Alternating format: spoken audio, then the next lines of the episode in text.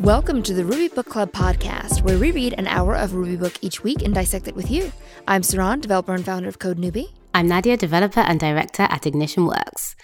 Continuing on with chapter six of Pat Shaughnessy's Ruby Under a Microscope, today we're going to be discussing the global and inline method caches, including modules into classes and including modules into one another, and also learning about how module prepend works.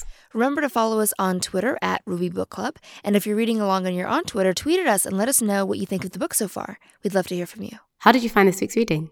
I was really excited about this week's reading. I remember last week I mentioned how I was wondering what happens when there's multiple modules and how does one overwrite the other. And I was very excited to turn the page and find out that that is a big chunk of our reading. So I really liked it. It was good. What about you? I really liked this reading. I just found it really interesting how the methods are stored and how we looked them up. And it all makes sense. Like everything made sense and was quite straightforward, but it was just, it was quite cool. And, and, and we're going to get on later to the whole modules, including modules into one another. And there's something about order, which we hinted at last week. It was a concern you had. And so it was really cool to, to, mm-hmm. to go into that in more detail. And I just thought, again, the examples were great. So yeah, I really enjoyed it. Cool. So let's begin with the global method cache. Indeed. So, in this section, we talk about how when Ruby is looking up a method, it uses two caches called a global method cache and an inline method cache to make that lookup process more efficient. And so, the first type of cache we're going to look at is the global method cache. So, here Pat tells us that Ruby uses the global method cache to save a mapping between the receiver and implementer classes. So we have a table to show us what that looks like. This is table 6 1. And here we have two columns. We have two columns. The first column is titled class with a K, and the right column is titled defined underscore class. So under class with a K, we have a couple entries. The first one is fixnum hashtag times, and that is mapped to integer hashtag times under the define class. And then for our next row, we have object hashtag puts, and that's mapped to basic object hashtag puts. So here we're showing that in the left column, we have the class of the object you call a method on. And on the right column, we have the results of that method lookup. So if we are calling fixnum times, and then the defined class is mapped to integer hashtag times, then we know that when Ruby did that lookup, it actually found that times method in our integer class. Mm-hmm. And once it has that method, Ruby can essentially skip that entire method lookup process the next time. And it knows that if you call fixnum times, no matter where it's being called or who's calling it, it just goes straight to integer times. So that's the global method cache. And then we also have the inline method cache. And this is to speed up method lookup even more. And so what this cache does is it saves information alongside the YARV instructions. So we've got figure 6-8, which shows YARV instructions on the left and how that maps to an implementation of integer uh, hashtag times on the right. I, fi- I feel weird saying hashtag, but I'm just going to go with it since that's what we've been saying. So what we see is on the left hand side, we've got the YARV instructions for 10 dot times do method. And so we've got put object 10, and that pushes 10, the fixnum 10 onto the YARV's internal stack. And this receives the times method call. And then we've got send with our favorite thing call info mid colon times argc colon zero. And then we have a send, which has our favorite call info mid times, etc., etc. instruction. And so what happens is Ruby's inline cache saves a mapping between that send instruction and the integer hashtag times. So we then go to figure 6 9 and it shows graphically what's happening. So now the YARV instructions say put object 10 send, and then instead of the call info mid stuff that we're used to seeing, there's now a box in there which says integer hashtag times, and that maps to the integer or a reference to the integer hashtag times method. And so when Ruby is executing this code, it doesn't have to look for the integer times method, it, it just executes it straight away. So the thing I was a little confused about with these two caches is are they being used together? Is it either or? Like, what's the relationship between the global method cache and the inline method cache? I think they're both being used at the same time wherever possible. So wherever you can collapse send instructions down to the method, it will do. And then whenever you call methods in a particular class, it will then look at the global method cache as well. So I think they're both being accessed. They must be. How are they related? Like, for example, is it that the global method cache is the first thing Ruby does and then in addition it go because I mean it can't look up two caches like that wouldn't make sense. So I think for example, let's take let's look across the two examples of global method cache and the inline cache. We have a fixed number, so we call 10 dot times. Maybe this is not the best example, but and so the global method cache stores that when you call 10 dot times, you're really calling integer dot times. So that's one level, which is knowing I'm calling integer dot times. And then I think the second level is then you've got the yarv instructions for 10 dot times. And it's storing how you execute that method within the yarv instructions. So it's saying, so we've got the send, call info mid. So it's saying we're calling the method times on 10. And so we already know that that's a fixed I'm calling the times method. So we know that maps to integer hashtag times. So we get that from the global cache. And then it's storing that information, so the defined class information, within the YARV instructions, is how I think they work. So it's storing it in two places. Or maybe I see it more as an interpolation. So there's two mappings. It's like, okay, I know that anytime you call a fixnum hashtag times, it's actually integer hashtag times. So then now I go to my YARV instructions and look, I've got fixnum hashtag times. So it must be that this any send instruction related to the fixnum, I can just interpolate integer hashtag times everywhere.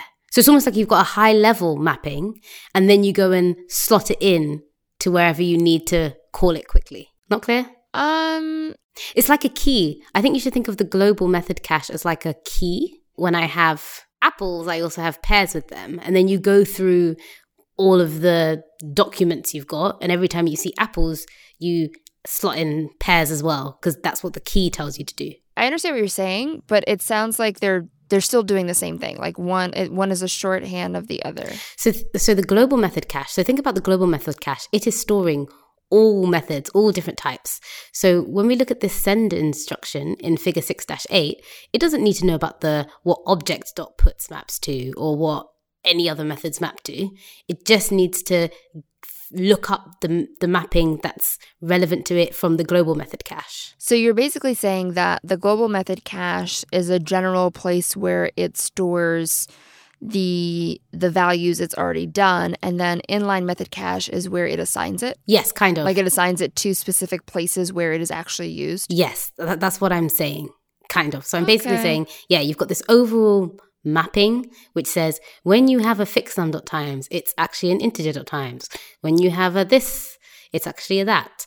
And then you're going through your specific calls of fixnum dot times and using the almost like the dictionary, you're translating that into the the information that you've got stored in the global cache. Yeah, I would agree with that. It's like the fact that Pat didn't explicitly say that is what makes me feel like maybe that's not correct because okay, fair enough. Because like so in the last um one of like the last paragraphs uh, right above figure 6-9 he says the rectangle on the right side of the figure represents the integer times method which ruby found using its method lookup algorithm after looking up the times method among the fixnum class in its superclasses so that's like the opportunity where i would have expected him to say after use the method lookup or reference the global cache. Like that would have been like the perfect time. I think that is what happens, as in we have the global cache so it doesn't have to look up. And I think if we are right in this, then Pat could have said that there. And so, yeah. I definitely think that's what happens. And I think that was an opportunity to say that. Right. Yeah. So if that's what happens, that totally makes sense. It just makes you wonder, like, Pat, why didn't you include that? Because that would have been the perfect place to make that connection between the two. Because it says, and if you look at the paragraph before the heading, the inline method cache, it says the global method cache allows a Ruby to skip the method lookup process. Exactly. Right. Yeah. Yeah next time your code calls a method. Mm-hmm. Yeah, exactly. Yeah, that's why I was like, but connect, connect the two. Okay, cool. It's almost like he's gone for a modular approach. So he's treating each thing in mm. isolation. I'm going to tell you about the global method cache. Now I'm going to tell you about the inline method cache. And you could have read either one like he could have restructured it such that we learned about inline method cache first. But I think they are linked in that way that we suspect. Yeah. Yeah. And so in that case, having an additional paragraph, because the next thing we're going to talk about is clearing Ruby's method caches, having an additional one that says this is how the two work together would be really helpful. So next edition, Pat, you got some, you got to get a new uh, paragraph to add in. So now we're going to talk about clearing Ruby's method caches. So this needs to happen because sometimes we have a new method we need to define, we need to redefine an existing method, we need to sometimes remove a method. I don't know if I've actually actively removed a method before, like using the undefined method. Have you done that before? No, I don't understand this undef thing. Yeah, I don't. But I think you just delete the method, right? That's what that's what I assumed. Yeah, the whole undef thing is is interesting, and I think it's just an internal thing. So really, when okay. you delete a method inside Ruby calls undef on some mm-hmm. other thing it's got going on. So when any of these things happens, then Ruby needs to clear the global and the inline method caches and force a new call to the lookup to the method lookup code. So next we're going to talk about including two modules into one class. And so Pat starts by telling us that, okay, it may have been simple and straightforward with Ruby's method lookup algorithm, but now that we're talking about including modules, it's not going to be quite so smooth sailing. So we saw before that when we include a module into a class, Ruby inserts a copy of this module's RClass into the class's ancestor chain. So when we include two modules, the second module is going to appear first in the ancestor chain. And that one is found first by Ruby's method lookup logic. So to understand what that's saying, we have example 6 6. And we've got some code which says class mathematician, which inherits from the person class. And then we do include professor. And then on the next line, we have include employee. So the question is which methods does Ruby find first and which methods override which? So we've got figures 6 10 and 6 11, which shows us what happens. And again, I really appreciate Pat breaking it down and doing it step by step. So, first of all, the first line is include professor. So, figure 6 10 shows us what happens there. And we saw something like this, I think, last week. So, we've got mathematician RClass with its super pointer that points to the copy of the professor's RClass structure.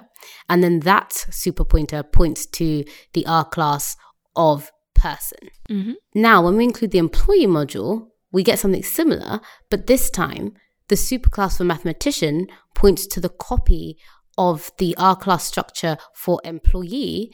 And that super pointer then points to the included class for professor, which then points to person.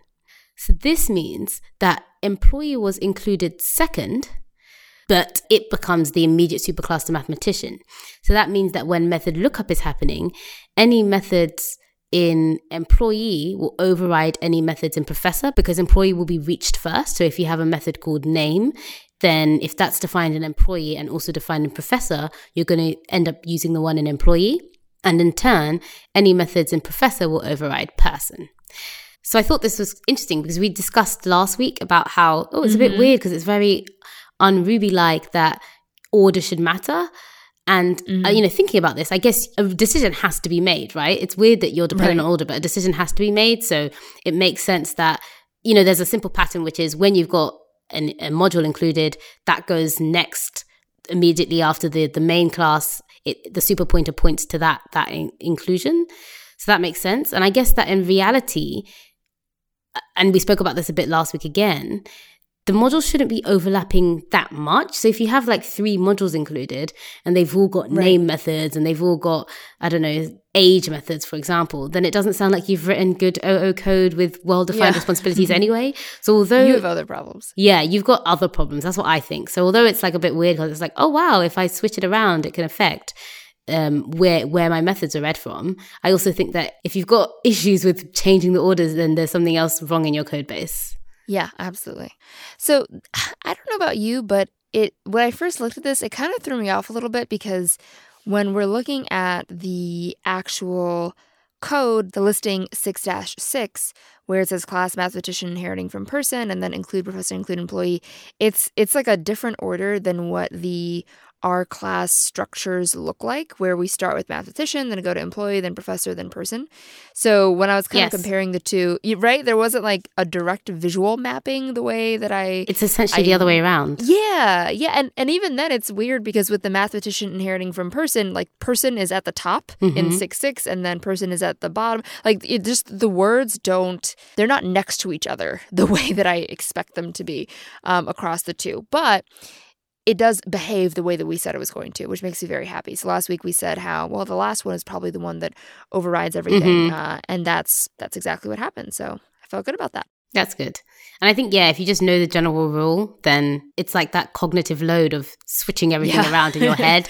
And you say inherit, but then it's like, what does it mean if something becomes a superclass of something else? And then the methods Mhm. override each other's methods. And so just getting that straight in my head, it did take Yeah. a little bit of time to go over it. Yeah, and that was the other thing too. I don't know if I've said this before, but when I think about including an inheritance, if I wasn't reading this book, person would be at the top and mathematician would be at the bottom.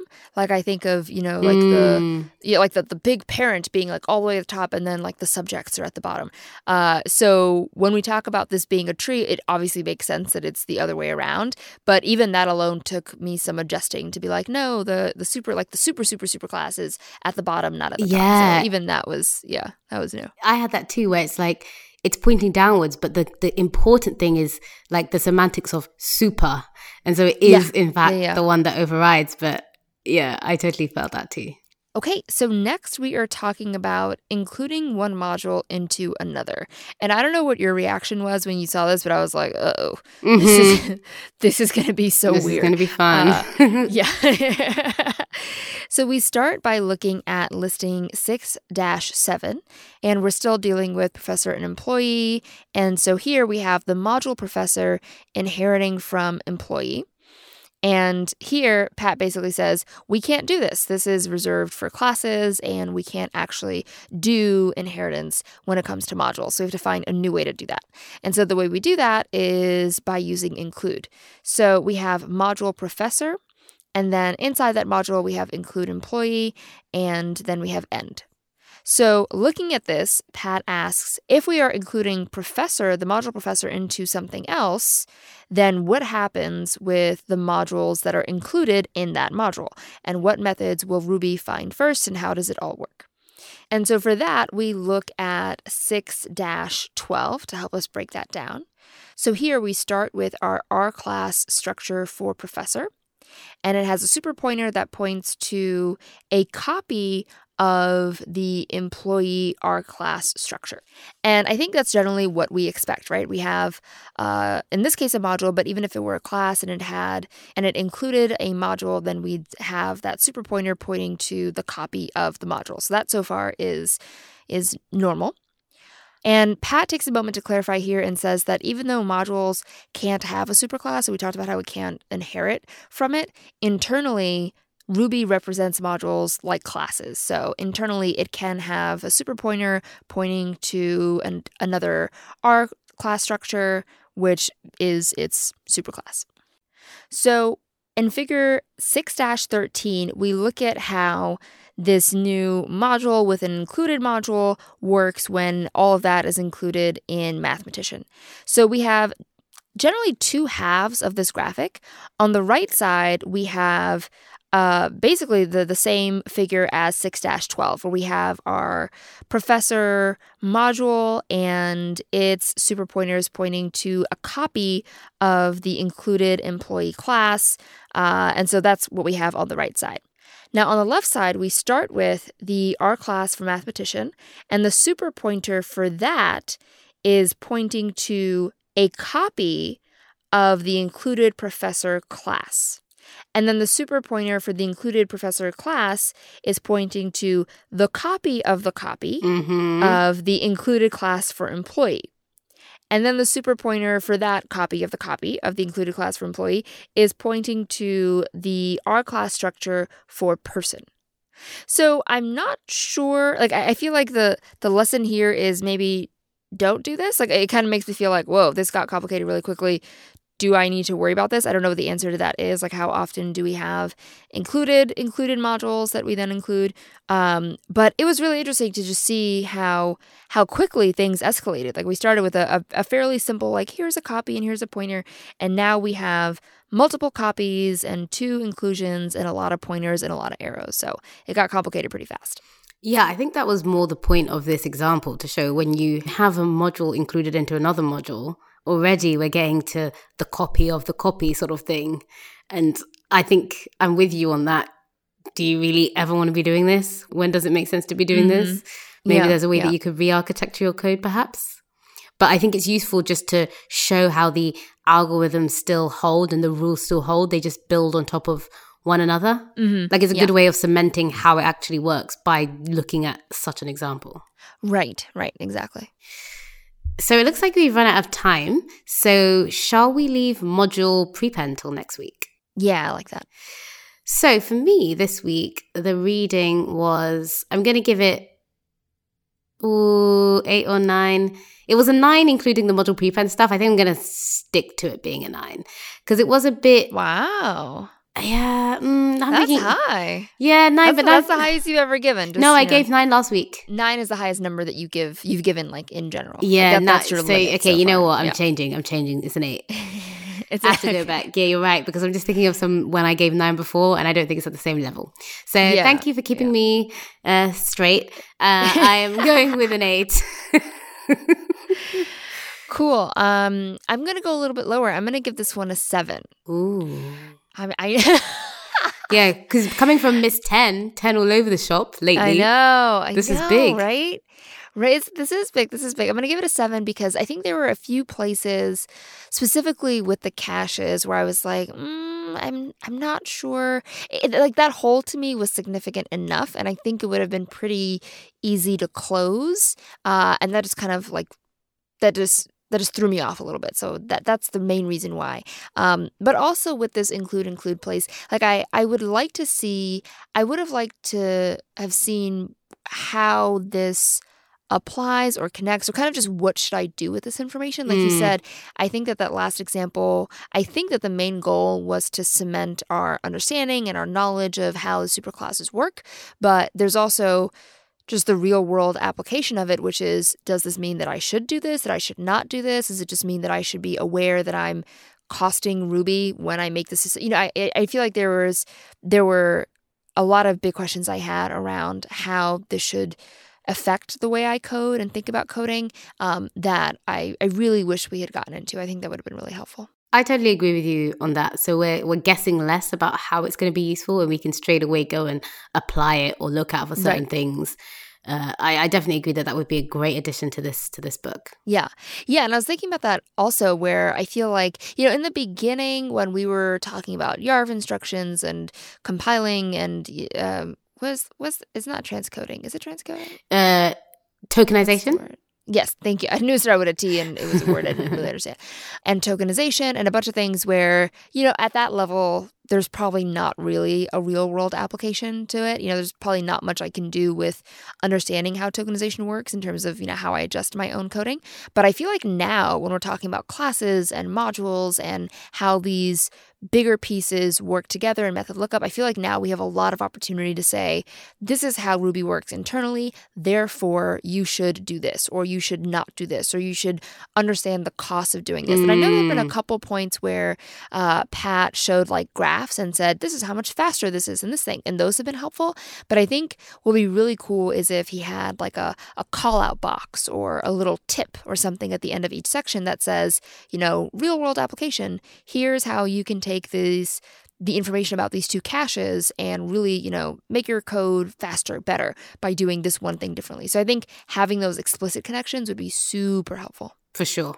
So we want to know what did you think of the reading this week? Tweet us your score at Ruby Book Club and tell us about how you plan to use the takeaways from this episode in your next project. See you next week.